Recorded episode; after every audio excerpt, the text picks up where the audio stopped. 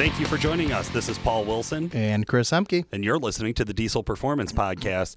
Guys, it has been a great year for Diesel Performance Podcast. Yeah. And, and I just want to kick off the top of the show by saying thank you to all of the listeners uh, and all of the participants, everybody who came on the show.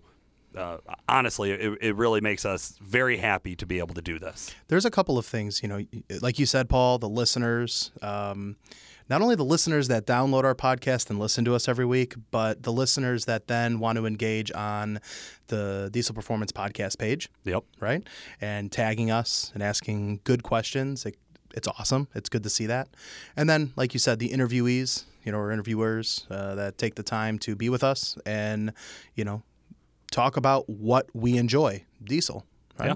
might not necessarily be performance might a lot of different perspectives or there, there's there's different levels you know when we talk about diesel from the engineering side tuning uh, OEM or aftermarket aftermarket you know R&D on on parts maintenance um, fuel additives, the type of fuel, def fluid, just all these different uh, you know attributes that come into what we all know and love, which is diesel. Yeah, absolutely, absolutely. No, I think that's a really good way to put it. Um, y- you know, it, it's that passion for diesel that that drives the show. It's that passion for this that that is why we're still doing this after. God, I think we're five years in now. That's great. Time flies. it really, really flies. we were just looking at some end of year numbers. Um, over half a million downloads this year, which is just crazy to me. Uh, so yeah, so so it, it's very humbling, and, and again, just just thank you to everybody who's involved. It really means a lot to us. Uh, Chris, over at Duramax Tuner, one of the things I know we've been talking a lot about is the stealth boost testers uh, and how those are very unique to the market. You want to just give our listeners just a quick rundown of why we love that product? So, well, the stealth boost testers are going to be specific to a few RPO, Duramax, and Cummins. And the idea here is, is as over at Calibrated Power Duramax Tuner, our stealth line has grown amazingly well over the years. It's very well received in the market. we do a lot of turbo manufacturing. That means we have a lot of customers that buy turbochargers, and we have guys that will call in. Um, and it's been this way for years, even before we were doing turbos in, in our in our in our tuning side of things. But we'll have guys call in saying that their truck is underpowered, or their truck is smoky, or the truck just isn't running as well as it should. We've even seen it in the past where we've had guys come into the shop uh, to get a truck diagnosed, and it's been to multiple shops or even the dealer rather, and they could never figure out what was going on. In a simple tool that I think every diesel owner needs is a boost tester, and what that does is it it checks the air charge system. Now you get the famous, well, my truck makes X amount of boost. Right. Well, I can't hear a leak. That that that's bullshit. That doesn't mean anything. you got to actually pressurize the air charge system to ensure that there is no boost leaks. Now, traditionally, you would go through the charge pipe, okay, which is the intercooler pipe off of the discharge of your compressor housing of the turbo. It's been a great option, but you still leave out the actual turbocharger, which you could potentially have a leak with the compressor cover to the center section. Do you know it's funny you bring that up, Chris? I was talking to the guys back in the Stealth Turbo Manufacturing Center, and they were talking about getting brand new turbos in, um, like like brand new off the shelf chargers and pressure testing And them the leaking. actual turbo and the, the turbo leaking Yep. the, the seal right Yep, where the yep. compressor cover mounts to the housing um, that seal actually leaking under pressure and you start to think you're like how many guys have a small leak they don't know about So what this does is the, the the stealth boost tester is going to boost test your entire air charge system. So if you have a Duramax from 2001 to 2021, we have a boost test kit for you. If you have a Cummins from 1989 to 2021, we have a boost test for you. just release that Just released that, and then we have some Ford stuff in the works here that will be coming out in the future. Um, but what this does is it allows you to boost the entire air charge system. So as long as you have a stock appearing style turbo, okay, doesn't matter if it's a Stealth or you know a different aftermarket drop-in turbo that is Holset or Garrett. that's right if it runs a stock intake Yep, a stock intake, it will work. Um, and of course, you know, stock turbocharger or our stealth brand, you know, the boost tester will work and it's affordable and it's really easy to use. Yeah. But it's a peace of mind. You know, so it's it's it, it's turbo health is the best way to put it because too many times you see turbochargers fail. If they fail, that means it's premature, in my opinion. I don't care how old the truck is. If it fails, why did it fail? Okay, and you start to see a lot of you know overspeeding issues. Well, it might not necessarily mean that your boost gauge is going to show that the turbo over boosted, but you're seeing a boost reference, right? And the turbocharger is spinning. And if there is an air leak or air can escape to the atmosphere, the turbo is going to be overspeeding to, you know, Compensate for that loss. Exactly. Yeah. So it's a really cool tool. Like I said, I mean, any any diesel enthusiast, any diesel owner, I think, uh, you know, it, it's something that you you need, and you know, you do a boost leak down test. You know, every every oil change, every other oil change, just to make sure you're good. Absolutely. Yeah, I think that's really good advice, the maintenance on it. Yeah. Um, one of the other things I would say that I, I thought really stood out to me about that kit is not only is it the only kit that actually includes the turbocharger with your test, Yep.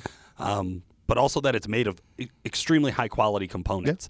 So we've seen cheap pressure gauges fail. Oh, yeah. We've seen cheap boots come apart. We've dug through a box of PVC fittings to try to match something together to redneck tech it to Oh, make yeah. it work. Yeah. Uh, we, we've been there, we've done that, and, and there's a reason that the guys in our shop love the kit. Yeah. And there's a reason that, that I know you as an end user or, or a shop owner. I know you're going to love the kit as well. So, yeah, definitely check those out. Uh, speaking of high quality products from a high quality source, uh, that's why we work with WC Fab and Exergy Performance. Chris and I have been promising we're going to do a fuel additive episode. Uh, winter is finally uh, fully upon us up here in northern Illinois. snow outside and all. I, I can't get rid of that two inches of ice on my driveway now. Um, and of course, all the gas stations near me are sold out of salt. Of so course. way cool. Yeah. Uh, but yeah, no worries. The Um, season. Now, now's the perfect time for us to to do some some real world application on on the fuel additive in two different vehicles. I'm going to run it in my all stock uh, X5 35D, uh, and Chris, you're going to run it in your Cummins. Yeah. maybe in the the, the TDI. The TDI, the TDI. Literally, when we leave here, I'm gonna throw some additive in there, fill the car up, and, and start collecting some data. I am very hands-on. I know how many miles that car goes per tank, what the car averages for fuel mileage, and uh, I'm one with the car. So I, you know, you listen to the engine and know how it runs. well, you do. You know, you, you, you hear things. So you know, the TDI will be getting it first, of course, because that's my main winter commuter, and it'll be going in the truck as well. Um, so I'm excited. You know, I've heard some good feedback from customers already who uh, we've gotten set up with it. Yeah. Um, read a couple things online and stuff like that. I've had a couple of in-depth conversations with the boys over at Exergy on it as well, which, you know, we're we're have future plans of getting them on the podcast and doing something like that. So I'm really excited. You know, there's some good content to come. Absolutely. Um, Chris, this week we are going to take a look back at 2020, and that Yeah. that's really what what I think. Guys, I know we're a week whole week behind on getting this episode out, but it Well, you were on into being- vacation. You yeah, I, on I took a vacation, you know. I took a vacation. Rightfully also, so. It's a large project. Um, Oh, yeah. So so we we really buried our editor Justin, uh, who we want to give a big shout out Yeah. to. Um, Huge help. Justin, you guys have heard Justin Tyson on the show. Uh, he's helped out with like going to Diesel Power Challenge. He also edits every single episode. A lot of times in a very short amount of time with very little warning. Um, so, so we really appreciate uh, putting him through the ringer on that stuff, uh, and we know he really knocks it out of the park. So, big shout out to him. He he did have a couple of notes as he was doing some of the editing for the clip show, Chris. Okay. Uh, apparently, there's a few phrases that you and I say a lot. I mean, I'll tell you right now, as I'm as I'm looking at this list, and we're gonna go through them.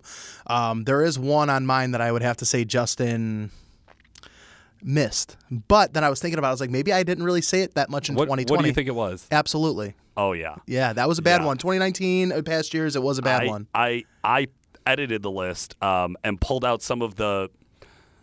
The, the the verbal pauses, Yeah, the verbal gaffes. Um, I, I pulled some of those out because I'm like I also say absolutely Yeah, a yeah, lot yeah. uh, is like passive tense of just to agree with It's just an easy way to transition. You It is. Yeah. It is. Uh, so so I, I pulled some of those out. Uh, but what I thought was funny is is yours came up with that's a robust platform. Yeah, yeah. Um, we would love God if you're if you're really a nerd about the show, please go back, give us a rough number of what you think. Oh, God. Chris Emke said re- the reference of robust platform. Yeah. Um, the VP44 one, though, man, I mean, that's the easiest way to identify a 24 valve second gen because if you say 24 valve, that could be common rail, that could be a lot of different things. So um, I don't I don't agree with that one. I- we just must talk about second I understand, but if, if you're Justin and you're the one who had No, to go back sure. and listen to For sure. 60 some episodes from last year um, and you're like man chris really says vp44 a lot Yeah, yeah. i I'd say that's probably pretty true. Now, what I love Um, about yours, Paul, okay, is every intro to someone we interview, how the hell are you? Right? Yeah. Like that is embedded into my brain, um, as I'm sure our listeners are as well. And uh, you know, I love it. That's always something that you know you you kind of close out. that is, and I love it. identify I love what it. someone I love says. It. Yeah, apparently Um, that one comes up a lot. and some wild stuff going on, huh? I think about I think about that phrase and the blank stare. Like you give me a look after you say that every time. So I mean, Justin did well with that. I I, I would have to agree with all of them. Yeah, some of those are are like that's me. Yeah, that that's me with excellent So- planning and execution. Right, some wild, some wild stuff going on, huh? Is fuck. I didn't plan for this. This is this is my you What know you canned What response. got? What do you got? What do you Yeah. Chris, it's you. Yeah, but abs. Yeah, Yeah. Well, hey guys, um, throughout the year we had so many highlights. I, I couldn't. We legit sat down for an hour and talked about this stuff and could not come up with like a perfect plan to get everybody involved and get everything in that we wanted. So we wanted to kind of go through in a, in a timeline wise and walk you through what while we were looking back at, at the year, what stood out to us. Uh, and first and foremost, KJ is always such a, a, a great guest to have on the show. He's always got really cool stuff to talk about, Yeah. the Diesel Power Challenge stuff. And at this time last year, Diesel Power Magazine was going through a huge, Huge change, yeah. Uh, so we want to give a shout back or a jump back here to January 11th of 2020, and KJ Jones from Diesel Power Magazine telling us about the future of Diesel Power Magazine. We have KJ Jones from Diesel Power Magazine. KJ, how the hell are you? Paul, I'm good. I'm good. What's up, Chris? Happy New Year to you guys. yeah. Thank you, you as well, man. You've been a busy guy lately. No kidding. Yeah, I'm always busy, but I guess maybe more busy than usual is a good way to put it. well, hey, it's been great to see all of your Facebook live feeds coming through. Yeah. I know I've been jumping on and watching those and getting some really good information there, and they're always a lot of fun. Um, but but I think one of the one of the big things going on is we're going to start with Diesel Power Magazine changing their distribution model a little bit. Yes, well, the distribution model uh, has changed from uh, being the, the print product or magazine that everyone has uh, been familiar with for many years, for 15 years, and uh, the change has taken that product and that content, the buzzword is content in this day and age, um, that content is now online. It's, it's on the web. It's um, on the internet. It's available through your computer, your tablet, your phone, and however else you get uh, any of your other content. There's just no longer a printed version of Diesel Power Magazine. All right, man. Uh, January ah, did not hold back, so so big shock that they were going to stop printing. Right. I think the content's still great. To be It honest is. with It you, really I, is. I, I still follow them. I I still mean, read all the I- articles. even when the magazines were being published, I would go on dieselpowermagazine.com and I was looking at reading articles. I mean, me mo- when I was younger, you know, I collected every magazine, every, you know, I was always a subscriber. right. Um, but, you know, there were articles that I would remember just working here and I'm like, "Oh, I remember a truck years back." And I would look it up on their website. Yeah. So, you know, it wasn't much of a transition for me. It stinks that when you go to, you know, your local grocery store or something that it's not sitting on the newsstand, but the content's still great. They're still killing it over there. So, you know, hopefully uh, you know, more more future growth to come there. Absolutely. Now this is also pre-COVID, so at the time we yep. were still talking about Diesel Power Challenge Yep. 2020. We really didn't have any any idea that that it was going to be canceled. Um, so so we had talked to Chris Patterson, who's somebody I got to meet at Diesel Power Challenge Yep. 2019. Great guy. Love giving Chris a hard time. You know, how much how much content, right? I, I know that we're going to go into this, Yeah. but Chris Patterson was everywhere on social media 2020 with his Cummins. yeah. You know, Just another comment. So bro. it's he's one of those guys that I love to interview. We've interviewed him several times. Yep. Um, and he is a man that is true to his word. Simple as that. and he is hyped. He is so excited about Diesel. I- I think you're absolutely correct. Let's kick it back to January 24th. That's the first time we talked to Chris Patterson in in 2020, and it was all about him still trying to get voted in. He was Yeah. only an alternate, alternate, alternate Yeah. with him, and is is just another coming. So so here we go. So being an alternate, I feel was quite the advantage for this year. I got to kind of go behind the scenes and see what it would really take to be competitive and and how the truck reacted to the altitude that everybody seems to be really concerned about. Uh, Yeah, it was just another Cummins. So yeah, it, that's pretty pretty accurate. Obviously, Richard will be the one guy that's coming Right. back for this year. Um, do you think you have a bit of a competitive advantage over Richard, considering you've already seen him compete and and he hasn't really got to watch to see what you can do out on the track? Absolutely. All right, uh, Chris Patterson, wild and, and also not shy to call somebody out. No, That's no, what I love here. Well, But but what's funny is he calls out Richard Coker, and well, you know what? Let's kick it over to February 28th. Let's see what Richard Coker had to say about Chris Patterson calling him out. Uh, real talk, you you scared of Chris Patterson getting voted in? He's the only other one who's going to have seen the competition beforehand. Hey, I, you know, I'll, I'll stand behind Chris all day, every day. He's a top-notch guy, does a heck of a job, and I'll continue to support him. I, I think he's got a he's got a hell of a chance to come in, be competitive. He he knows the drill. He's seen it. Uh, I mean, it's uh, I'm all for it. I want to see him there this year, so I, I hope everyone gives him a vote and get him there. I love it. I love it. Too nice of a guy to just call him out and be like, know, Chris is never gonna going to say, win, right? I know. Yeah, we were looking for a little bit of I was going to stir the pot, but I Yeah. Richard's also a nice guy. so- He doesn't care. He doesn't care. Richard Coker's the world's nicest Yeah. guy in diesel. Genuine, down the earth, doesn't give a fuck, and he'll let the truck speak for itself. Oh yeah, Chris is a good guy, good, good competitor.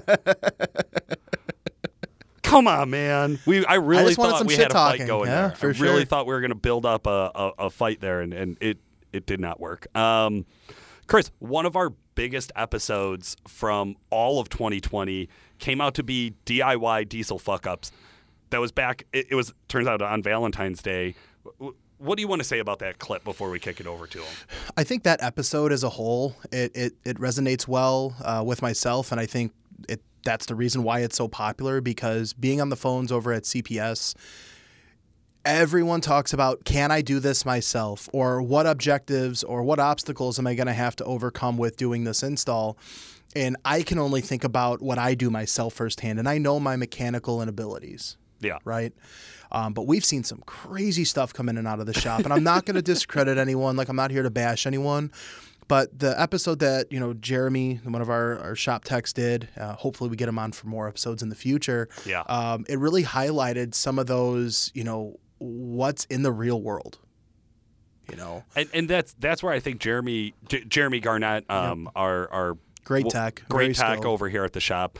Um, I think that's one of the unique spots about his his job, where we get some local business and we do quite a few local trucks, but a lot of our vehicles, like a lot of our longer projects, get shipped in from across the country. some that have already been touched, Uh, Right. some that have not been touched. And so and so with that we get to see a wide range. Like the guy shipping his truck across the country usually has a little bit different budget than the the kid coming in to get a turbo on. or slightly different uh, uh, patience. yeah, yes, right. So, so we, we get to see that kid who who's been wrenching on his truck for for a year, and now he's just stuck, and the project is stalled Yep. because he doesn't know what to do next. And we've also seen that guy bring his truck in and have no idea that anybody touched it Yeah. before him, and no idea there was a problem underlying uh, um or lying underneath. So, so I think that that's a really cool episode. We'll we'll let Jeremy speak for himself. What's your experience around trucks and troubleshooting? Um, started off when I was about nine years old and was pushing a broom in a shop, and now I'm 38 years old and still doing it. So, been around it my whole life, seen a lot of do's, seen a lot of don'ts, and seen a lot of fuck ups. and you have like um, like electronic diag Yeah. and like fabrication skills. I've seen you work on stuff like that in the past. I mean, you're you're well rounded to say the least. Yeah, oh yeah. Like uh, when it comes to just putting things together, figuring things out. Uh, example, right now I'm making a 47 I was RE, f- you know, just fitting a up. LB7 truck. So it's So pretty fun. Dodge Trans into a Duramax chassis. Mm-hmm. What could go wrong? Nothing, Paul. It went together perfect. Yeah, Come it on. actually looks really nice. Having the ability to go check it out. I mean, hats off to you, man. Oh yeah, no, like work came out very well. Uh, it's just trying to make like neutral safety switch work and reverse lights and make sure it starts in park You know, and not the little drive. things. right? All those little details to button up, no big deal. No big deal. Wait, so you can't just buy the swap kit and just put it in? No, Oh no, no. no, But it comes with an install Yeah, kit. You're done. You got instructions, right? no. Oh no. There's a YouTube video though. Yeah, that's- No, like a standard mechanic, he jumps on YouTube and figures it out. So you no get one big of those. deal. You see that switch up there?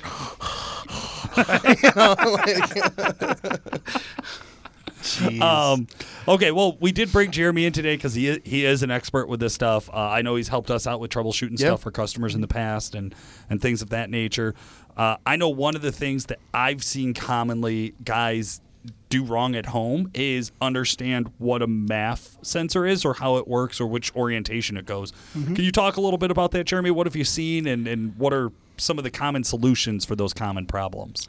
Well, a MAF sensor, you know, reads you know the grams per second of how much airflow is going through the air filter into the you know into the truck. Um, a lot of guys actually put them in backwards. That's very so common. That's what we uh, see, there's yeah. actually an arrow on it, um, and then they wonder why the truck's running wrong and things like that. Uh, mass airflow sensors do go bad, then the truck's gonna smoke heavily, things like that.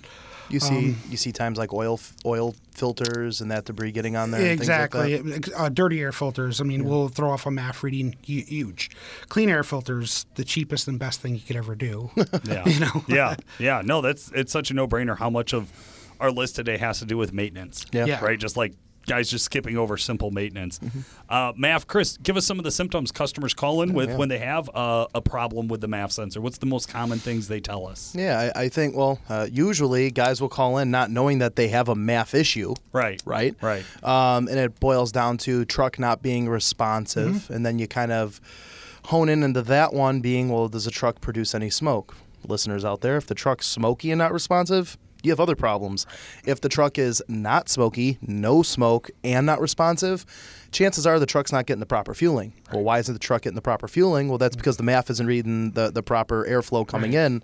In a Duramax or like in a 6.7 Power Stroke, air through the MAF is how the engine fuels. Right. Right? So I um, think one of my one one of my keys to knowing I was dealing with a MAF issue has always been when somebody calls in and says, "Yeah, it's not responsive." I say, "Well, does it ever feel responsive? Like, does all the power come on?" They're like, "Well, yeah." at like 2000, Okay, 2300. Right. Does yep. it all seem to come on at once like a freight train? Yep. Like you're running, you're running, you're running. It won't go anywhere, won't, won't go anywhere, and then it slams like a like a big turbo, like a big single turbo hitting. Yep. They're like, yeah. I'm like, check your MAF. Um, MAF being in backwards. There's an arrow. Guys still miss it. Yeah. Easy way I always remember: the filament faces the filter. Yep. Yep. The filament faces the filter. Uh, But I didn't get no codes. sometimes there is, uh, you know, sometimes there is. Sometimes there's not. Well, sometimes there's uh, two filaments, one on each side. Just remember, bigger Sure. one goes towards the front. there you go. Uh, some aftermarket ones don't have an arrow. Uh, bigger filament goes towards the front. you got And it. then the other thing too, just a little caveat on that, you know, guys putting on different air intakes. You know, Yeah. I'm not, you know, there's a lot of uh, great aftermarket options, um, and some vendors they might ever so slightly change the position of the MAF sensor, or the inside diameter of that tube that they're putting on. You know, Duramax guys put on them badass five inch intakes Oh, instead yeah. of the four, like whatever. That changes the reading. The truck has to be rescaled and tuned for that. That changes how the truck fuels. So Hundred percent. We actually just ran into that case on uh, that twin kit we put on that LML, that emissions compliant twin kit. Oh, really? Yeah, we had to put use a factory air box because the aftermarket. Yeah, yeah. It was Piping reading wouldn't different. Yep. Really. Yeah. And you see that a lot with the with the newer, you know, uh, to kind of segment to that, the newer trucks like the 15 Ram or like our 15 16 LML twin kit. We utilize the factory air box. The factory air box supplies enough air volume, first off, but we need that because of the, the factory scaling, you know, to make sure that the truck is, is fueling properly. and Yeah. We're not too rich. So, Absolutely. All right, guys. Um, we love doing episodes with other podcasts. Yeah. Uh, what's funny is is the guys from Engine Noise podcast, who who's a, a, a crossover show we, we did this year back in March. They they really had so much faith in our technical aptitude to Yeah. put together a crossover episode with four people on. Yeah. And and it turns out that that was before we had found Ringer. Yeah. That was before we had solved the iPhone into the Yeah. the the board. We had all sorts of technical issues that like we had just been hodgepodging it through for a few years to make this stuff work and like really had never dove into fixing some of the actual technical stuff. Yeah. Um, and we ended up we recorded the show with them and their audio turned out to be better than our Yeah, audio yeah. recording. Uh, so, but it, but it was a great episode. They're such cool guys. I'm still a subscriber. Chris, do you listen to their show? yes, I do. Awesome, man. Uh, so, yeah, let's kick it over to them and give you guys a little taste of what that sounded like. Welcome to the Engine Noise Podcast, brought to you by our awesome sponsor, 1AAuto.com, a podcast for do-it-yourselfers like me who do not mind getting their hands covered in diesel fuel. I am your car guy and podcast host, Jeremy Nutt. And I'm Matt Lantane, the co host of Engine Noise Podcast, and I can't wait to fill my brain with some diesel knowledge. Oh, yeah, Matt. It's happening. Well, hey guys, thanks for calling in. This is Paul Wilson and Chris Emke from the Diesel Performance Podcast joining us on the Engine Noise Podcast today. Jeremy and Matt, thank you so much for having us. This is Paul, and I'm Chris.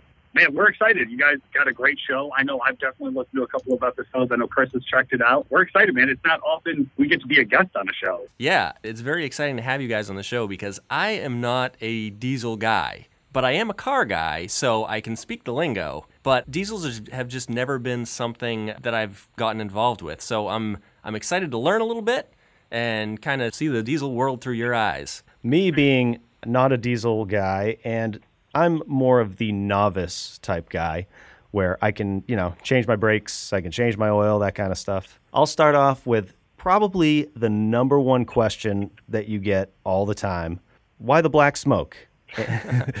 does a diesel burn cleaner than gas? Now, I've heard that you guys have mentioned that this is like the number one question you get asked, especially by like novices or people not in the diesel world. So we figured we'd hit you with that one first. No, it's a good question. It all comes down to how new it is and how it's set up. I mean, that's really what smoke comes down to. The big thing we've preached for the entire life of the podcast and, and probably our experience in diesel is that smoke is really wasted fuel. It's hmm. missed opportunity on horsepower. So if you got a really smoky truck, that means that we essentially just overfueled it. We just have a, a really, really rich mixture, and that's what you're seeing go off the tailpipe. So on like your normal street driving truck, there's no need to see any smoke. We get higher horsepower, better fuel mileage, better everything with no smoke than we do with smoke. If you're watching sled pulls, you see a truck hooked to a giant sled being dragged through the dirt, you're going to mm-hmm. see some smoke there just due to the load and, and that kind of specific situation. But ah. other than that, yeah, we really don't have smoke anymore. That's something of the past. That, that's what the old dinosaur trucks are known for. I've heard you guys talk about common rail and not common rail. Now, do you see the smoke happen more on non common rail trucks? Yes, it has to do with injection pressure. So mm-hmm. with older technology, when we talk about like older six five Chevy diesel or like 12 valve Cummins or the earlier 24 valve Cummins, they run like a 50 or 60 psi injection pressure. It's extremely low, um, and it doesn't allow for the atomization in the cylinder to take place thoroughly. So that's where you see a lot of lead off, and then that's where you see a lot of that black smoke be produced. Over probably the last 20 years, where the common rail injection has been adopted into the light duty pickups, Duramax was the first. Cummins followed suit, and then Ford was last to add that into their arsenal, if you will. The injection pressures have gotten higher and higher. So, uh, 23,000 psi was the first variation of common rail injection in the Duramax. To now, it's, pretty much a standard to be around 30,000 psi Wow. of injection pressure. So, it's just all about atomizing fuel in the cylinder, and, and fuel pressure is what's allowing that to take place. I would say it's really similar to the concept between like an old mechanical carburetor and direct inject Right. you know, on a gas vehicle. You know, it's just that old mechanical technology compared to new computer control technology. Yeah, I would think to sort of simplify it in yeah, my own Jeremy, please simplify it for me. So Co- it- so hold on. Sorry. So common rail, we're talking Yep. about like fuel rail. Yep. Okay, and this is It is, how the gas is getting into the engine and how it's like spit there to burn, Right. basically, right? Yep. Okay. Yeah, so you have an injection pump that turns fuel from low pressure to high pressure, and then that sits in, in an actual rail. That's where the common rail comes into play. Okay. And then off of that rail, there's X amount of injection lines, whether you have a six cylinder or an eight cylinder. Uh-huh. And that rail has constant pressure and feeds the lines going to the injector. Aha. So you're saying on the older trucks it was only like 60 psi? Is that what I heard? Yeah, I mean, there, there- Wow. there's a lot of different variation to injection pressure and how the older style trucks were set up. Is you had an injection pump again that turned pressure from a lower pressure to a higher pressure, but that injection pump would have six lines or eight lines ran through it, Right. and then you would have that line go directly to a mechanical injector that would open and close by pop-off pressure. Chris Cyril, UCC 2020. Yeah. This was this was a tough episode. This, This is when. I think COVID and lockdowns really hit me as being real. This is, I mean, I remember the week prior to this, roughly, was when we were sitting in a meeting at, at the com- at our company, yeah. and we were talking about what's going to happen in the weeks to come. right? Um, so yeah, this is like I get the chills thinking about March of 2020 and the turning point of what we thought life was, Yep. and what life became. um, they were hopeful, you know. I, you'll you'll hear it in this podcast of of what we were hoping was going to be the turnout going into UCC 2020. Yeah. and uh, you know we'll we'll share a clip and just leave it at that. 20 or so vendors that you know call me up and i'm like well what do you do um, well we have you know gutter proof rain guttering or clutter proof rain guttering or we sell lights for houses i'm like yeah well we'll, bu- we'll buy a space tell us how much it's like no that's i'm sure you'll buy a spot but that's not what we're creating here so Uh, guys, we. I, I just got a message on the Facebook page the other day, Chris, Yeah. at Duramax Tuner. A very nice gentleman was asking me what we have available for his, I think, 2005 six liter, Six liter, yeah. Power Stroke. And I was like, oh man, we got this great turbo. It's it's a Stealth 67 G2. It's really awesome. It's capable of 600 or 750 horsepower. It's a drop in. It's stock appearing. You're gonna love it. He writes back like, no. I, I- just need tuning. I already have upgrades. Yeah. And I was like, "Oh, sorry, man. I don't. We don't do six liter tuning here. But if But, you're yeah. looking for somebody, the guys at Innovative Diesel, they're the number one in the market. Yep. Now, this gentleman was a little surprised. Um, I think when I told him that we don't do tuning for the six liter, And then recommend and hype another and company. then hype another Yeah, company. yeah. So his his conversation in mine went a little bit different route than I expected. But the reason that I recommend Innovative is because I actually got a chance to talk with Eric and AJ, and they are probably Very knowledgeable. two of the smartest diesel guys I have ever spoke to. Uh, I, I think there is no way we could do a clip show without including this highlight from 2020. Diesels are the thing. Here's here's the software. Have fun. So I went and bought a 2003 six liter. started playing with the software, and uh, I hit the drag strip. So um, and, and, and and and, I, and, I'll, and I'll keep this short because you know I could talk about it forever. But I went through the drag strip and I was racing against four guys, and they had seven threes. A buddy of mine, Greg DePron, uh, Doc Boy, he was real popular on the forums. He's pretty semi-retired from the industry now, but he had a seven three down there running, uh, you know, full bigger turbo injectors, nitrous, and here comes Eric up to the line with the the six liter that nobody really knows about, and uh, Greg bust out like a 1280, and I ran through it like 1350 and a quarter mile, and he was like, "Oh my gosh, what do you have done to this truck?" So I popped the hood, and it was just a tune. We didn't have intakes, exhaust, or anything back then. It was just a tune. So Greg posted it online, and everybody called us a liar. They swore I sprayed nitrous. so that's that's after that, I was hooked. All right. Uh, I like that. You know, you, you think about, I just want to kind of go back to that. You think of six leaders and you have two individuals that are passionate, as you can tell from that clip and that and that interview. They literally took the biggest basket case diesel platform and, and perfected it, right? Yeah. So it's just an eye opener. You know, there's a lot of love for trucks. Speaking of love for trucks, right? Uh, we had Josh McCormick back in May, um, and the the interview title was "I love trucks, guns, and bacon." Josh uh, is an extremely enthusiastic diesel enthusiast and a professional, right? He works over at uh, uh, Diesel uh, Powered Power Driven Diesel, Yep. right? Um, huge on social media. He has a bunch of cool truck projects. He posts and documents everything. He's a great guy. I love when we have opportunities to talk to him. Um, but we'll we'll kick it over to his uh, enthusiastic clip here. I would say like the the biggest challenge is definitely tuning. Um, obviously, I rely heavily on Gordon, and I just give him really inexperienced feedback. But I would say tuning's been a been pretty hard. Um, setting up the fuel system, like figuring out how big return lines needed to be, and then I mean, I work for Power Driven Diesel, uh, and they do the trans work. It's been really hard getting a tranny to stay in there. Um, because you're asking it to do so many different things, right? Like, I want it to do rolling burnouts into overdrive, and I want it to still sit and stop and go traffic. And like, I mean, last year we were stress testing it. We were doing, we had my truck on a gooseneck hooked to the 05 doing four wheel drive boosted launches with it. And, uh, you know, we seem to have it. I mean, this is the most miles I've gotten on it uh, without having any issues. So, so far, so good. I mean, we really been hitting the R and D. I mean, we've been shattering planetaries. Um, you know, second gear bands are just kind of a thing now that it likes to eat through, and Um, it's been really hard on like the forward clutch pack. Uh, and we kind of, I mean, this year we kind of changed it up a little bit because again, I mean, you most guys will sled pull with it, or they'll daily drive with it, or they'll tow with it, or they'll drag race with it. I want a 7,200 pound truck to be able to do all four at you know 13 to 1500 horsepower. That's I mean, I don't care what tranny you put in there. That's asking a lot. So we're getting really good at really good at trans work. Man, you know, Josh w- was a lot of fun, uh, and you can hear it there. But but I think another one that I really liked hearing from was Trent Skinner, who's who's an ODSS competitor. Uh, now going into to the middle of last year wasn't the greatest for for making all the events. Yeah, yeah. They still had a few. That's awesome.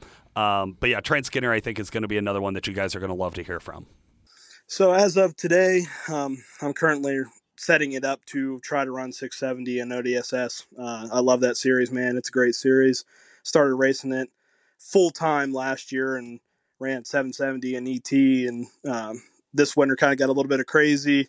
Went to pull the bed, and I was like, oh, you know, I have a really good friend that he runs 770 as well, and you know, he was like, well, let's start messing with it. So, you know, um, went through the rear end, mounted the shocks vertically, got a set of uh, QA1 adjustable shocks, um, put a fuel cell in it, put a set of uh, trans coolers in it, uh, tracks, two leaves, you know, the whole nine yards on the rear. Um, rewired the truck, and then started building the engine. Man, um, still staying with the stock bottom end for right now until maybe rock decides to get mad at me. But as far as that, uh, you know, I'm trying to maybe try to run 670 with the weight, not so much the horsepower. So less weight, you know, not a, not as hard on parts, but I don't know. We'll see. I have a six seven uh, in my garage too, ready to go. So if five nine ended up uh, ends up not being happy with me, I can go definitely to the six seven. So Going fast. Yep.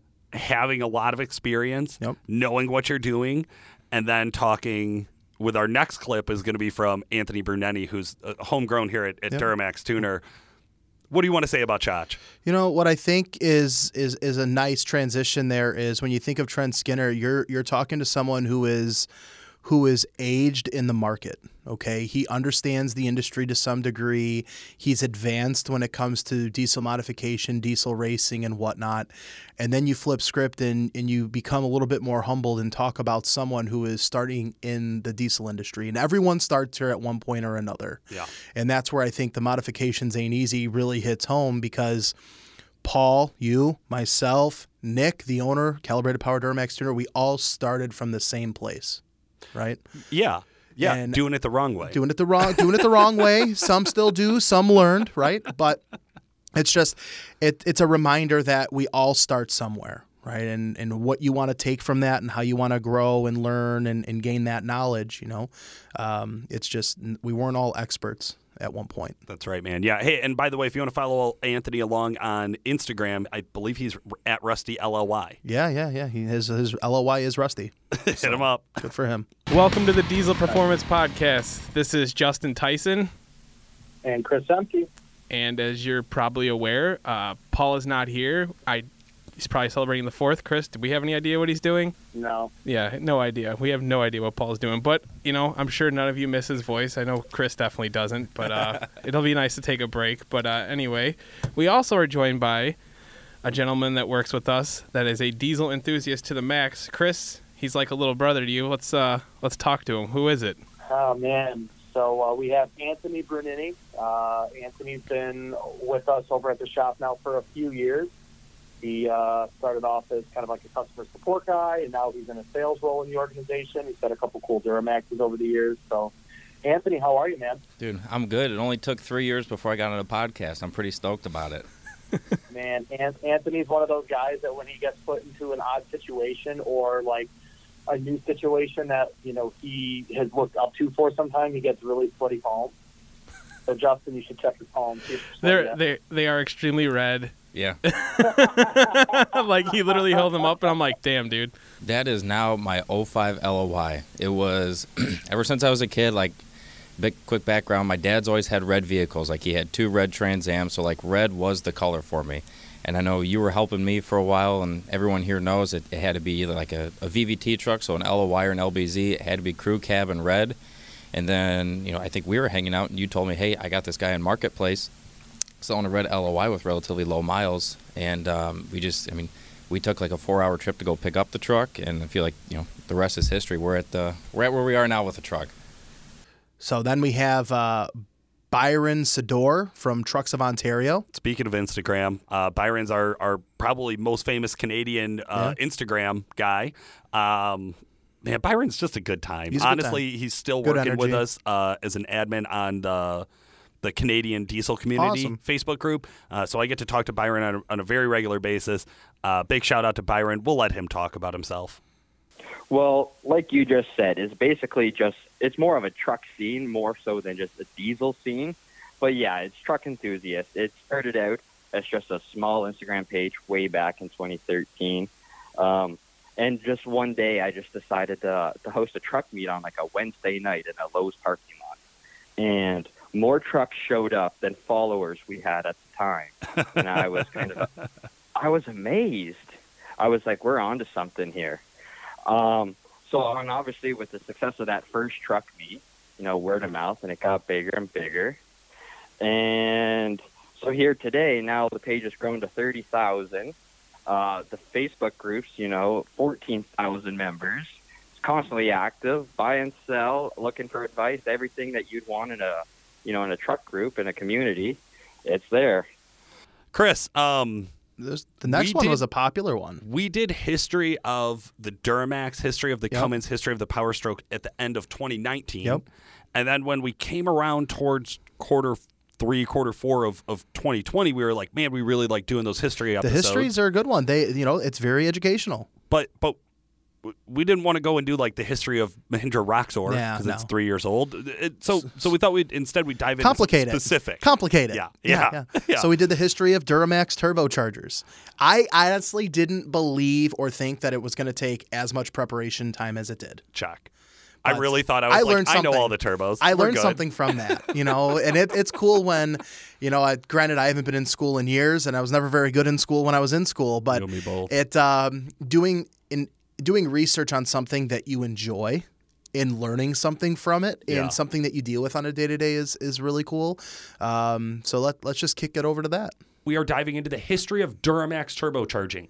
Uh, Duramax has been around since 2001. They're still running today. It's always been a 6.6 liter. It's the only manufacturer that's held out the displacement throughout their entire life Yeah. uh, since 01. So it's I think it's going to be a cool topic. I used a lot of resources for this. The ones that I wrote down were DuramaxHub.com, one of my favorite places to go, IHI-turbo.com, Diesel International, Driving Line, uh, specifically the Duramax history, um, all of the lessons that were by Mike McLaughlin. There's like one through seven, I think it is. Um, they were all awesome. Great job, Mike. Uh, also used Diesel Power Magazine. I used an article that was the 01 to 04 Chevy LB7 Duramax. Used Diesel Resource. I used GarrettMotion.com. I went around and tried to find as many places as we could to pull this info together. Now, Chris, you and I have quite a bit of, I, I call it tribal knowledge Yeah, around yeah. these turbos, right? We deal with them every day and we've talked about them for Mhm. years. I thought I'd let you kick it off with the LB7. Yeah. So, uh, what what's the the LB7 is such an iconic platform. I feel in in diesel. Okay, um, it was the first on the market uh, in the in this you know light duty pickup, you know medium duty pickup trucks, whatever you want to call them, uh, common rail injection, right? That's the big one. It's the big one, and they packed a big turbocharger, all things considered, uh, to produce some pretty pretty respectable power. especially compared to its predecessor, where the the six five is what came before the LB sevens. And and I know on my six five and probably all of them, there's a big sticker on the intake that says, "Do not spray ether." Yep. Yep. because it will explode this Yep. turbo. And I think a couple of the things that made this engine so cutting edge, you know, the common rail injector and common rail injection system, that that's the big thing that pops up. Um, but it was an iron block with aluminum cylinder heads. It had the um, the Allison trans, which was a big deal, and to this day is still, deemed a big deal. Um, you know, you always hear the guys, "Oh, if I get a Cummins with an Allison behind her, you know, On a Ford always, chassis." always Ford, yeah, Jesus." But you know, they the Duramax came out in 01 with you know swinging hands. You know, Yeah. like it had something to prove. Um, it had forged steel rods with aluminum pistons. Uh, 300 horsepower, 520 foot pounds of torque. Now, let let's put this in perspective, okay? If you were to have purchased a 01 Cummins of this year, it was at best a whopping 235 horse. Sorry, seven three was even lower, wasn't it? Seven threes were under 200 horsepower. Yeah. Like I think like 190, 200 and something, like very, Real very low. low. So legitimately 300 horse, 500 foot pounds of torque out of the gate. Again, swinging, right? You know how the 2019 Cummins came out with the high output and the Yeah. thousand foot pounds of torque, and it was like it's a huge deal. Yeah. One pretty short time span. We're talking about just 19 years. We're more almost doubled our, Yep. our torque output in, in highest torque of a, of a available diesel. But just think about like the Duramax and the Ford in that same year of 2019s are in the like eight to 900 range of foot pounds of torque. So so they like Cummins they have the most, but not by a huge leap. Yeah. It, it does not take much to catch them. Uh, in the Duramax, getting 500 foot pounds out of a 7.3, yeah, it's possible, Yeah. But you're putting some money into it Oh, for, yeah. for Oh, yeah. real.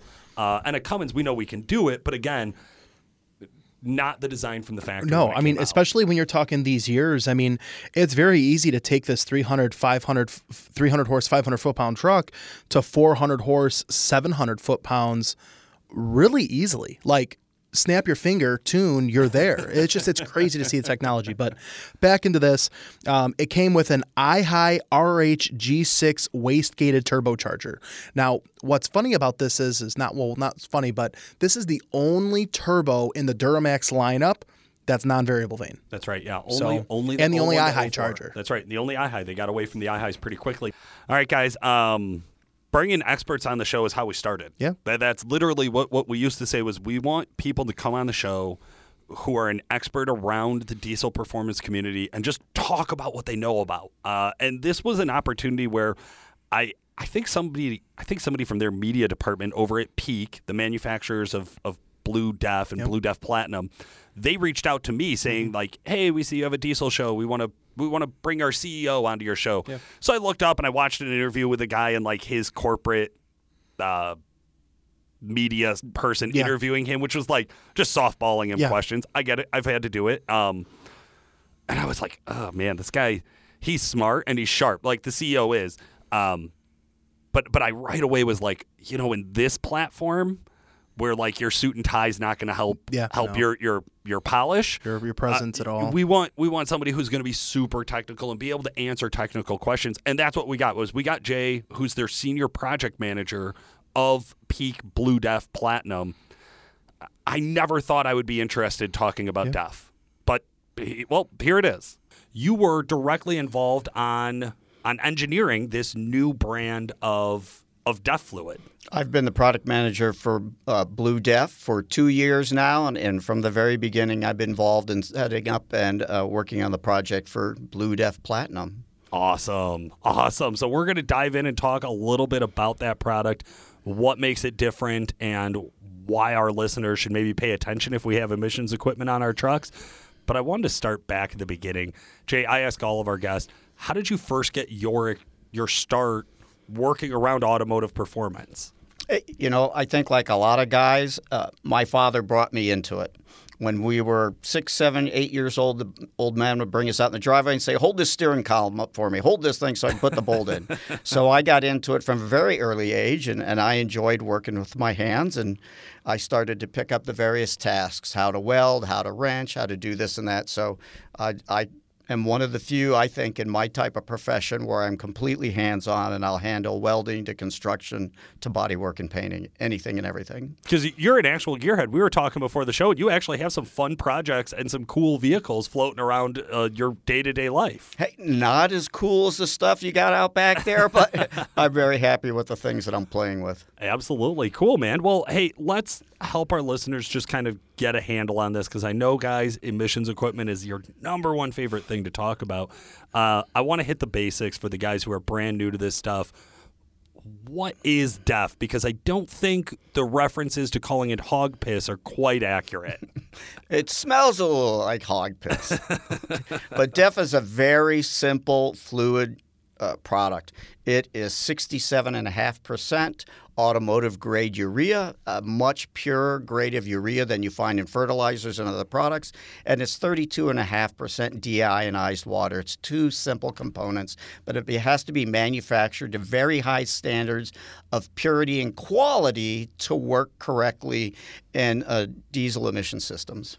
I'm still upset that I wasn't there for that interview. Right, I'm just going to start there. Um, but I did listen to it several times. You know, it's something where you think about DEF fluid, right? It's not going to add performance, but if you buy a newer truck, you kind of have to use it, right? Yeah. So it's good to be educated on that. Do you know Jay was the the first one we had had back in the studio in, in a long time? Yeah, time. Um, and so so when when we're in the studio, a little behind the scenes on podcasting, we do a sound check every time we have people in. Mhm. Uh, and so so you you get up and we, I'll say something stupid like, "Hey, tell me what you had for breakfast." So they'll be like, "Oh, I had eggs and I had bacon," and then and then we adjust the sound levels to try to get them, you know, just quieter than me because we all know I talk Yeah, really loud. yeah, and, you do. And then and then we know that your peaks, right? Like Yeah. Chris is going to be good, total totally Until I get excited about something. until he gets excited Yeah. or laughs, and then we know like Yep. grab the knobs. Yep. Um, but man, Jay reminded me that like somebody will do sound check, and then the minute you say record, Done. they then talk this loud. Jay, I, Jay was so good. Damn it, not your radio voice. so he was so good. That's awesome. Uh, but I did get a couple comments about the volume jump, and just so you guys know, uh, well worth it to me. I will listen. I will turn the volume down on my headset anytime I can get great content like that. So we we would love to have Jay back. And then, uh, I mean, um, a little bit after that, back in uh, the beginning of December, we went live with uh, the Frank Cooperman of RevMax. I'm a big supporter of RevMax. I have a RevMax trans in my truck. I think RevMax is kind of leading the pack on new trucks. They're already starting to get involved with like the 10-speed Allisons and stuff like that, which are really cool. Yeah. So it was a it was an honor to get him on the podcast and do an interview. So I guess without further ado, let's kick it over to that clip. the question I get nowadays is I'm thinking about buying a new Cummins and I'm looking at that thousand foot pounds out of that Aisin or getting a little bit like standard output and losing a little bit of that torque, but going with the 68. Now, personally, I recommend to guys like, hey, if you're going to leave the truck tune only, and all you're ever going to do is put a tune on it, the Aisin's a good trans. I, I got no, I got no hard complaints about it. Uh, but if you ever want to turn the power up in the truck, if you ever want to do a turbo upgrade, if you ever want to go drag racing, sled pulling, having fun, well, you probably want to do the 68 and then put some investments into it. Would you say that's a pretty fair piece of advice for guys getting into these trucks?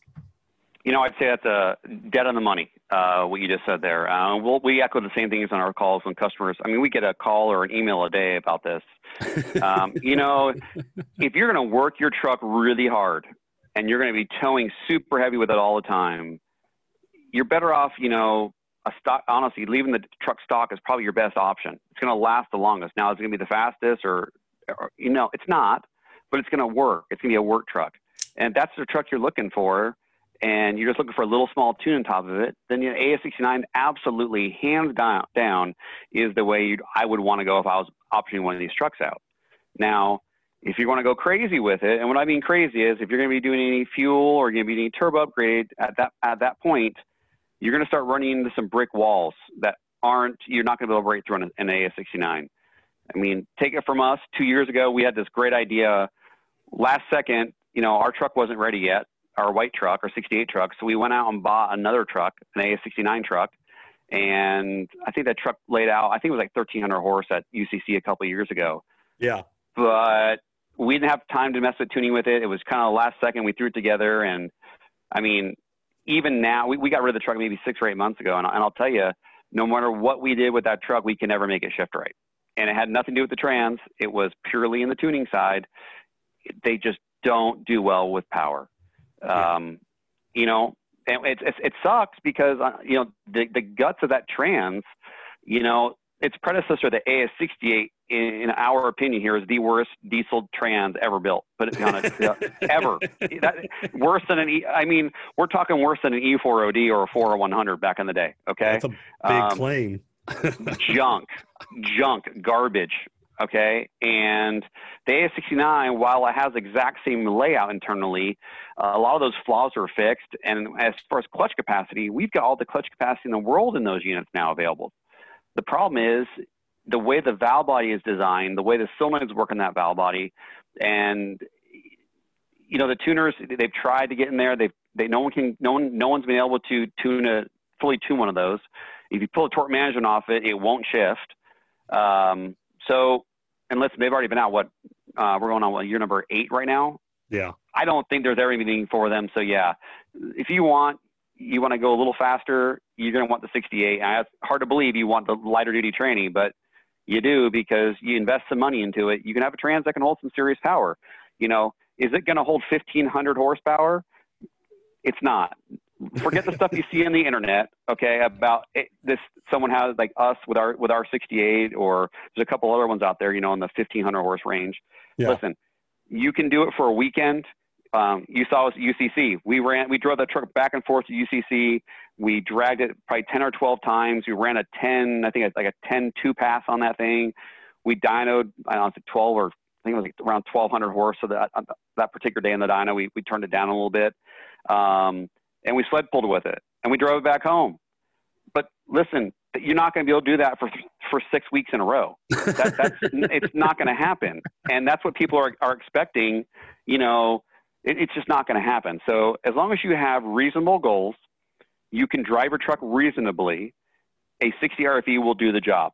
All right, guys. Um, here at the end, there's there's a few that that I went back and after after we were all the way done with our outline, uh, we sat down and a few of us talked about like, hey man, they're It's kind of hard not to bring it's this. kind of hard not to Yep. throw a few more in there. So, so one of the ones that that really is near and dear to my heart uh, was Larkin Motors. Uh, we had Jeff and Josh uh, from Larkin Motors on.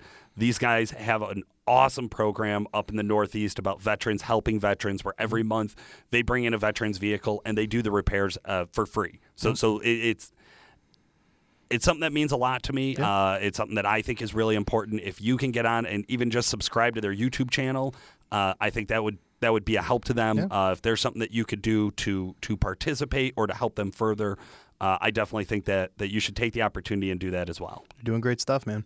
Uh, it's from Larkin Motors LLC. I have Jeff in Gargiola and Josh Larkin. Guys, how the hell are you? Good. How are you doing? Good. Good. I'm good. Uh, let, let's make it easy for the listeners. Josh, what was the first car you ever drove? First car I ever drove. Uh, Toyota Tacoma. Oh my God, I love it. What year? Uh, it was like an '85. You said indestructible Baja truck. I Yeah. agree. Yep. All right. All right. And uh, Jeff, how about you? Oh, mine's way better. 1994 Eagle Summit, white red. Jeff, can you tell us a little bit about what the the Veterans Helping Veterans program is?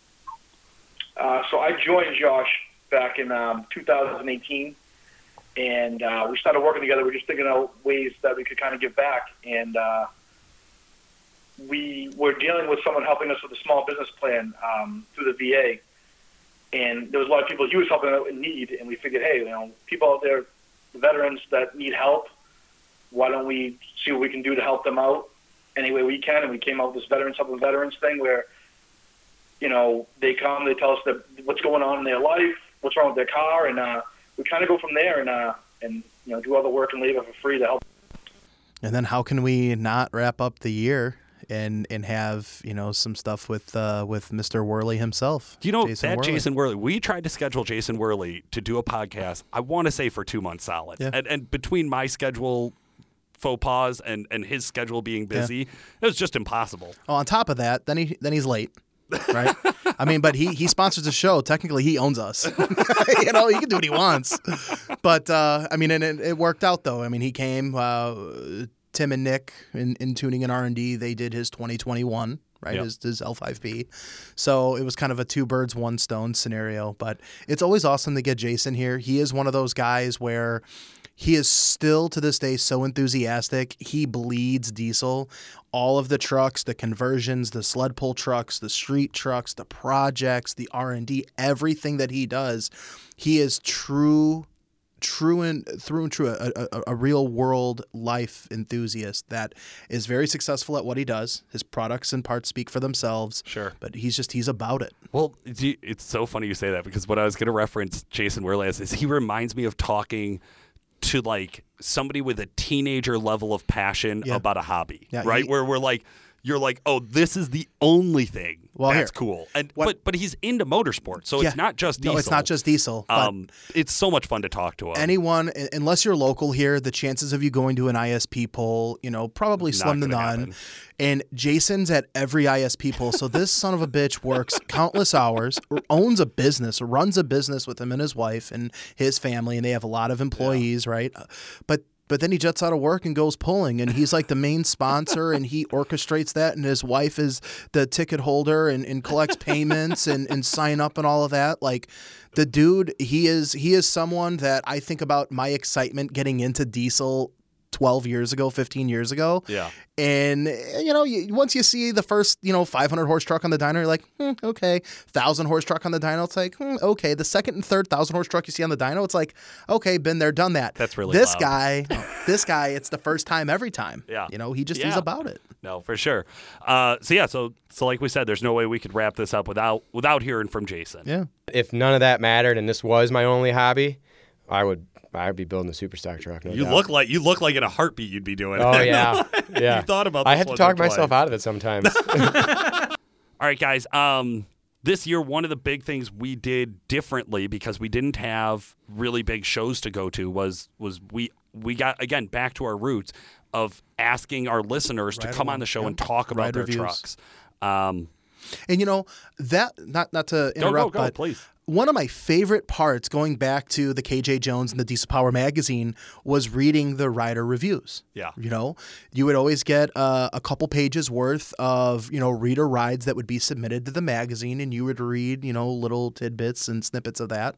And this is kind of like a, a modern era of that. You know, you Yeah. get the guys on the phone. You know, Paul does the "How the hell are you? How did you get into diesel?" Right, and then they they get into their purpose. And I think that that's the big thing. They the purpose of why they have the truck and the modifications and you know their journey. you know what's crazy, Chris, is is when when we first did it, I, I want to say Ryan Carbon was our, our very first one ever. Um, he, didn't have a lot of modifications on his truck. It, it wasn't like like he had a, a fifteen hundred horsepower Yeah, but that's not- diesel power challenge. that's truck. not every person, and, and- though. and that's that was the first time we had somebody on who wasn't necessarily an expert in their field. It was just a real person with a real story. Yeah. And, and all of a sudden, I became very interested Yeah. in that. And- we, we chased it down for a while. And then life gets in the way and producing the show gets in the way. And all of a sudden, you have to back off on it. And then when, when COVID happened, we were really. We were really worried from the show standpoint of sustainability of being able to justify not working Yeah. for the amount of time that we put into this so we could work on the show because it, it, it has to make sense, Yeah. right? Like like it just has to. Um, and without those huge downloads that we get from doing the live shows, we were worried. So we Yeah. decided we were going to go to two episodes a week, which is tough. I'll, I'll is. just be honest. I mean, it's Um, it's it's. I didn't participate in every one of those. I know it's tough on you, but Well, more importantly, it's tough on Justin. There, there you go, and that's that's who has to stop doing another full time job at, at the drop of a dime to, to cater to us to get this out. And the only way we could we could make two shows a week happen was by relying on our listeners. So so really and truly, I, I do want to say thank you uh, very specifically and very emphatically uh, to everybody who participated, everybody who signed up. Uh, I, I know there's a few out there that still haven't made uh, airtime yet. Don't worry, we haven't Yeah. forgot you. I have the recordings. We're just kind of waiting to put it together again. Um, but but yeah, for, from the bottom of my heart, guys, thank you so much. I want to give a shout out to everybody, and we're gonna hear as many of those intros as Justin could find right now. We're doing listener ride reviews, and today we're doing our very first one with Levi Marquez. My start it came from my my brother and his bad luck with pickups. Uh, today we have on a very special guest, uh, Blaine Robb. easier to ask for forgiveness than it is uh, permission. So you get home and you got to detune it so you can't find out that you tuned it up. And that's really where it got started. Interviewing somebody who is the furthest away from us that we've ever had, uh, Jack Anderson. A 2003 Ford F350 six liter um, crew cab with the long bed. That's the only thing to have. Short beds are you can't put a piece of plywood in it, so why why have it? I couldn't think of a better guy to to see back on the show as one of our very first guests that we ever interviewed from the diesel industry back when we first started Diesel Ride Review. It's Dwight Kroon. I think it was like a 1929 or 32 Mack truck, and they called it uh, old number one. And we used to take that truck to parades and truck shows, big truck shows, and uh, big rig shows, you know. our newest segment called Listener Ride Review. Today, I have a very special setup. I have on Corey Fetter. How the hell are you? Doing great, Paul. How are you? Doing good. Thank you so much for being here, along with Joey Hull. Joey, how the hell are you? I'm doing great. How are you doing? I started off with, you know, I think I got a, I think I bought a Smarty, a used Smarty, and then, so now the truck's, you know, rolls some coal, which is cool because I'm at the time 19, 20 years old, and just like the Dodge, I start reading and reading, and I come across this one form. It's like, hey, if you're blowing coolant out of your overflow tank, your head gaskets are probably bad. And if you let the truck sit overnight and the upper radiator hose is hard in the morning still, your head gasket's probably bad. So sure enough, I'm like, well, son of a bitch, I bought this truck with bad head gaskets on it, and I didn't even know what I was doing. Today, we have on a very special guest, uh, Stephen Lux. Uh, growing up, my dad was always wrenching on stuff, and uh, just kind of stuck with it. Uh, a bunch of friends growing up had diesel stuff, and finally said, "All right, maybe I should get into this." And Uh, today, we have on a very special guest, Jerry Havman. I've always been around diesels. My dad was a long haul truck driver, but uh, as far as the light duty diesels go, uh, I don't remember the year, but it was the first year of the Power Stroke badge whenever they redesigned the engine. 90 late 90s and I had a buddy of mine who bought an F350 with the new Power Stroke on the farm and we went for a ride in that thing almost every day and it blew me away. Today, we have on a real OG. I, I, believe our first ever listener ride review was done way back. God, I want to say 2016 or some shit. Ryan, Ryan, the Irish Car Bomb. Oh well, at first, you know, it's just you know, I'm gonna get a, I'm gonna get a smarty. At first, it was high school. You know, we're gonna make it cheap. We're gonna make it cheap and fast, and it's gonna blow smoke. But now, uh, now you know, shoot second gen swap on it. Uh, oh god damn, I can't remember my turbo size. Uh, shit, forty six seven seven something like that. I have a really exciting guest on today, Matthew Scarpelli. I think like 90% of everyone I've ever heard, my dad had a 2003 and a half six liter. Uh, that was the first truck I learned how to drive.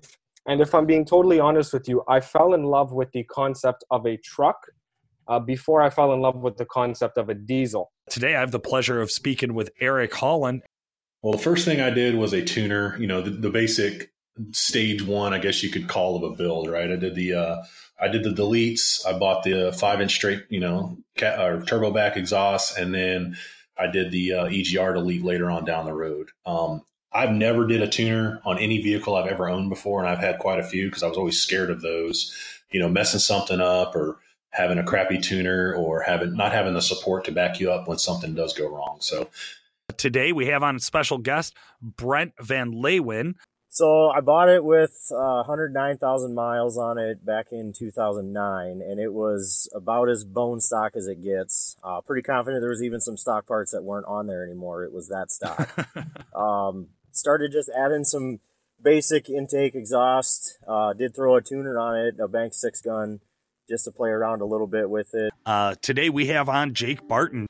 I'm gonna be honest. A lot of these modifications came from me having problems, but uh, it's got a South Bend single disc clutch in it for now. The uh, Stealth 64, put that in. Uh, FASS 165. I got a DPS third gen manifold on it. Uh, set a 88 over industrial injection nozzles. Just ordered some gauges and uh, trying to save up for a pump right now. I'm here today talking with Baron Jensen. So it was actually my dad and my brothers. Uh, my dad rode in an OBS in like 97, old buddy style Ford, Power Stroke. And he was, my dad was diehard Chevy fan. I mean, he wouldn't even ride in a Ford. But for whatever reason, his friend convinced him to go ride in this OBS. And he's all like, I have never been in a vehicle that can tow a trailer like this and just go. And you don't even know what's back there. without any further ado, we today we have on Derek, uh, Derek Riesman. Yeah. I I said with total confidence, Derek Riesman. So um, I needed a crew cab long bed. My wife and I had a, a big cab over camper, and my uh, single cab 454 1991 Chevy wasn't cutting it anymore. So I found uh, my LB7, uh, exactly what I needed crew cab long bed, uh, lots of miles on it, uh, roughly 340,000 when I got it. Uh, but you know, reading the post, the guy you know was pretty in tune with his truck and and everything. It was kind of one of the standard Craigslist ads that you see for an LB7, What I've learned now, you know, sixty thousand miles ago, the injectors replaced. Uh, I'm so excited today to bring on Dusty Hoggett from 1023 Diesel up in Alaska. Well, I got started uh, with a Dodge, which Smart man. We'll get into that later. But, uh, no, I got a I got a 98 and a half Dodge right out of high school. Um, it was a sexy truck. It was, it was a black single cab, you know, BP truck, single cab long bed, and uh, I I loved it. It was a you know it was a manual. So first thing I did, I think the day I bought it, I went down and I bought a, a Smarty for it, which figured out later was I could have done better than that. So of course the next thing I did was to get a you know an Edge. Uh, um, oh man, uh, Juice with Attitude. Sure. And uh, you know tap the pump wire and make some some real power. Chris, 2020.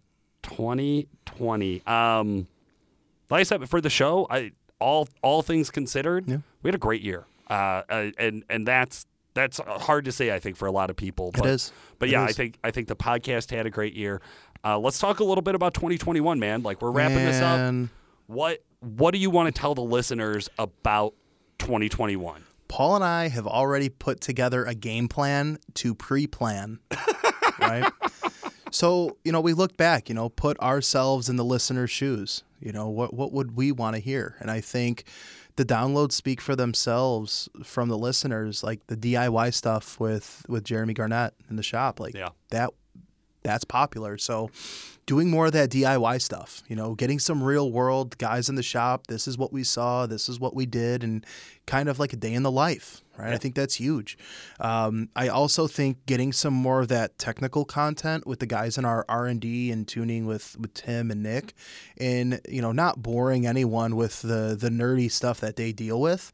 But at the same time, like you know, you want to tune your truck, you kind of want to know what the heck's going on. Well, yeah, and, and that's what I, what I love about the podcast is we get a chance to bring tho- those super technical topics in, and then dummies like me Yeah. can help distill it down to where I have to make them keep repeating Exactly. it until I understand it. And Yeah, if yeah, yeah, understand yeah, it, yeah, you as a listener yeah. get it. I'm, So yeah. you know that one, that one, I'm I'm really that topic I'm really excited about, and I I, personally think you know uh, we we talk about what we deal with, what you and I deal with in the day to day.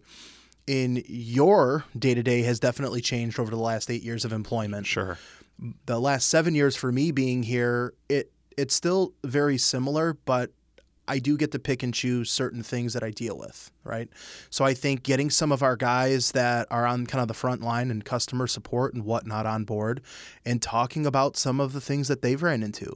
You know, it's experience. Like at the end of the day, guys listen to this because they want the experience, they want the knowledge, they want to know. And I think some of that real world day to day stuff is is going to be huge. So a lot of it for us is is pre planning, you know, and, and kind of being able to deliver educational content. Yeah, is, is the best thing I can say. That's my that's my main focus, and I know, you know we've talked about it, but that's kind of where I'm at going into 2021. Absolutely, yeah, man. I'm excited. Um, I, I think we're we're gonna go out for. I think we're gonna go out for some interviews. Uh, Yeah. So I think we're gonna we're gonna try to do a good mix this year. Yeah. So we're gonna keep up a We steady did pace. we did get shamed. We did get shamed on on the podcast Facebook page for not doing as many of the bigger interviews and, and stuff like that. So Yeah, you know. that's that's one of those. There's always somebody bitching. 2020, you know, it was a rough year, but I mean, there's there's a lot of cool things going into 2021 that I think we're going to be able to kind of circle back and and revamp to get a wide range of content. Yeah. best way to put it. I agree. Yeah, yeah. Uh, so I'm there with you, man. Uh, for today, guys, this has been Paul Wilson and Chris Emke. Thank you so much for listening. All right, guys. All right, guys. All right, guys. All right, guys. All right, guys. All right, guys. All right, guys. How the hell are you? How the hell are you? How the hell are you? How the hell are you?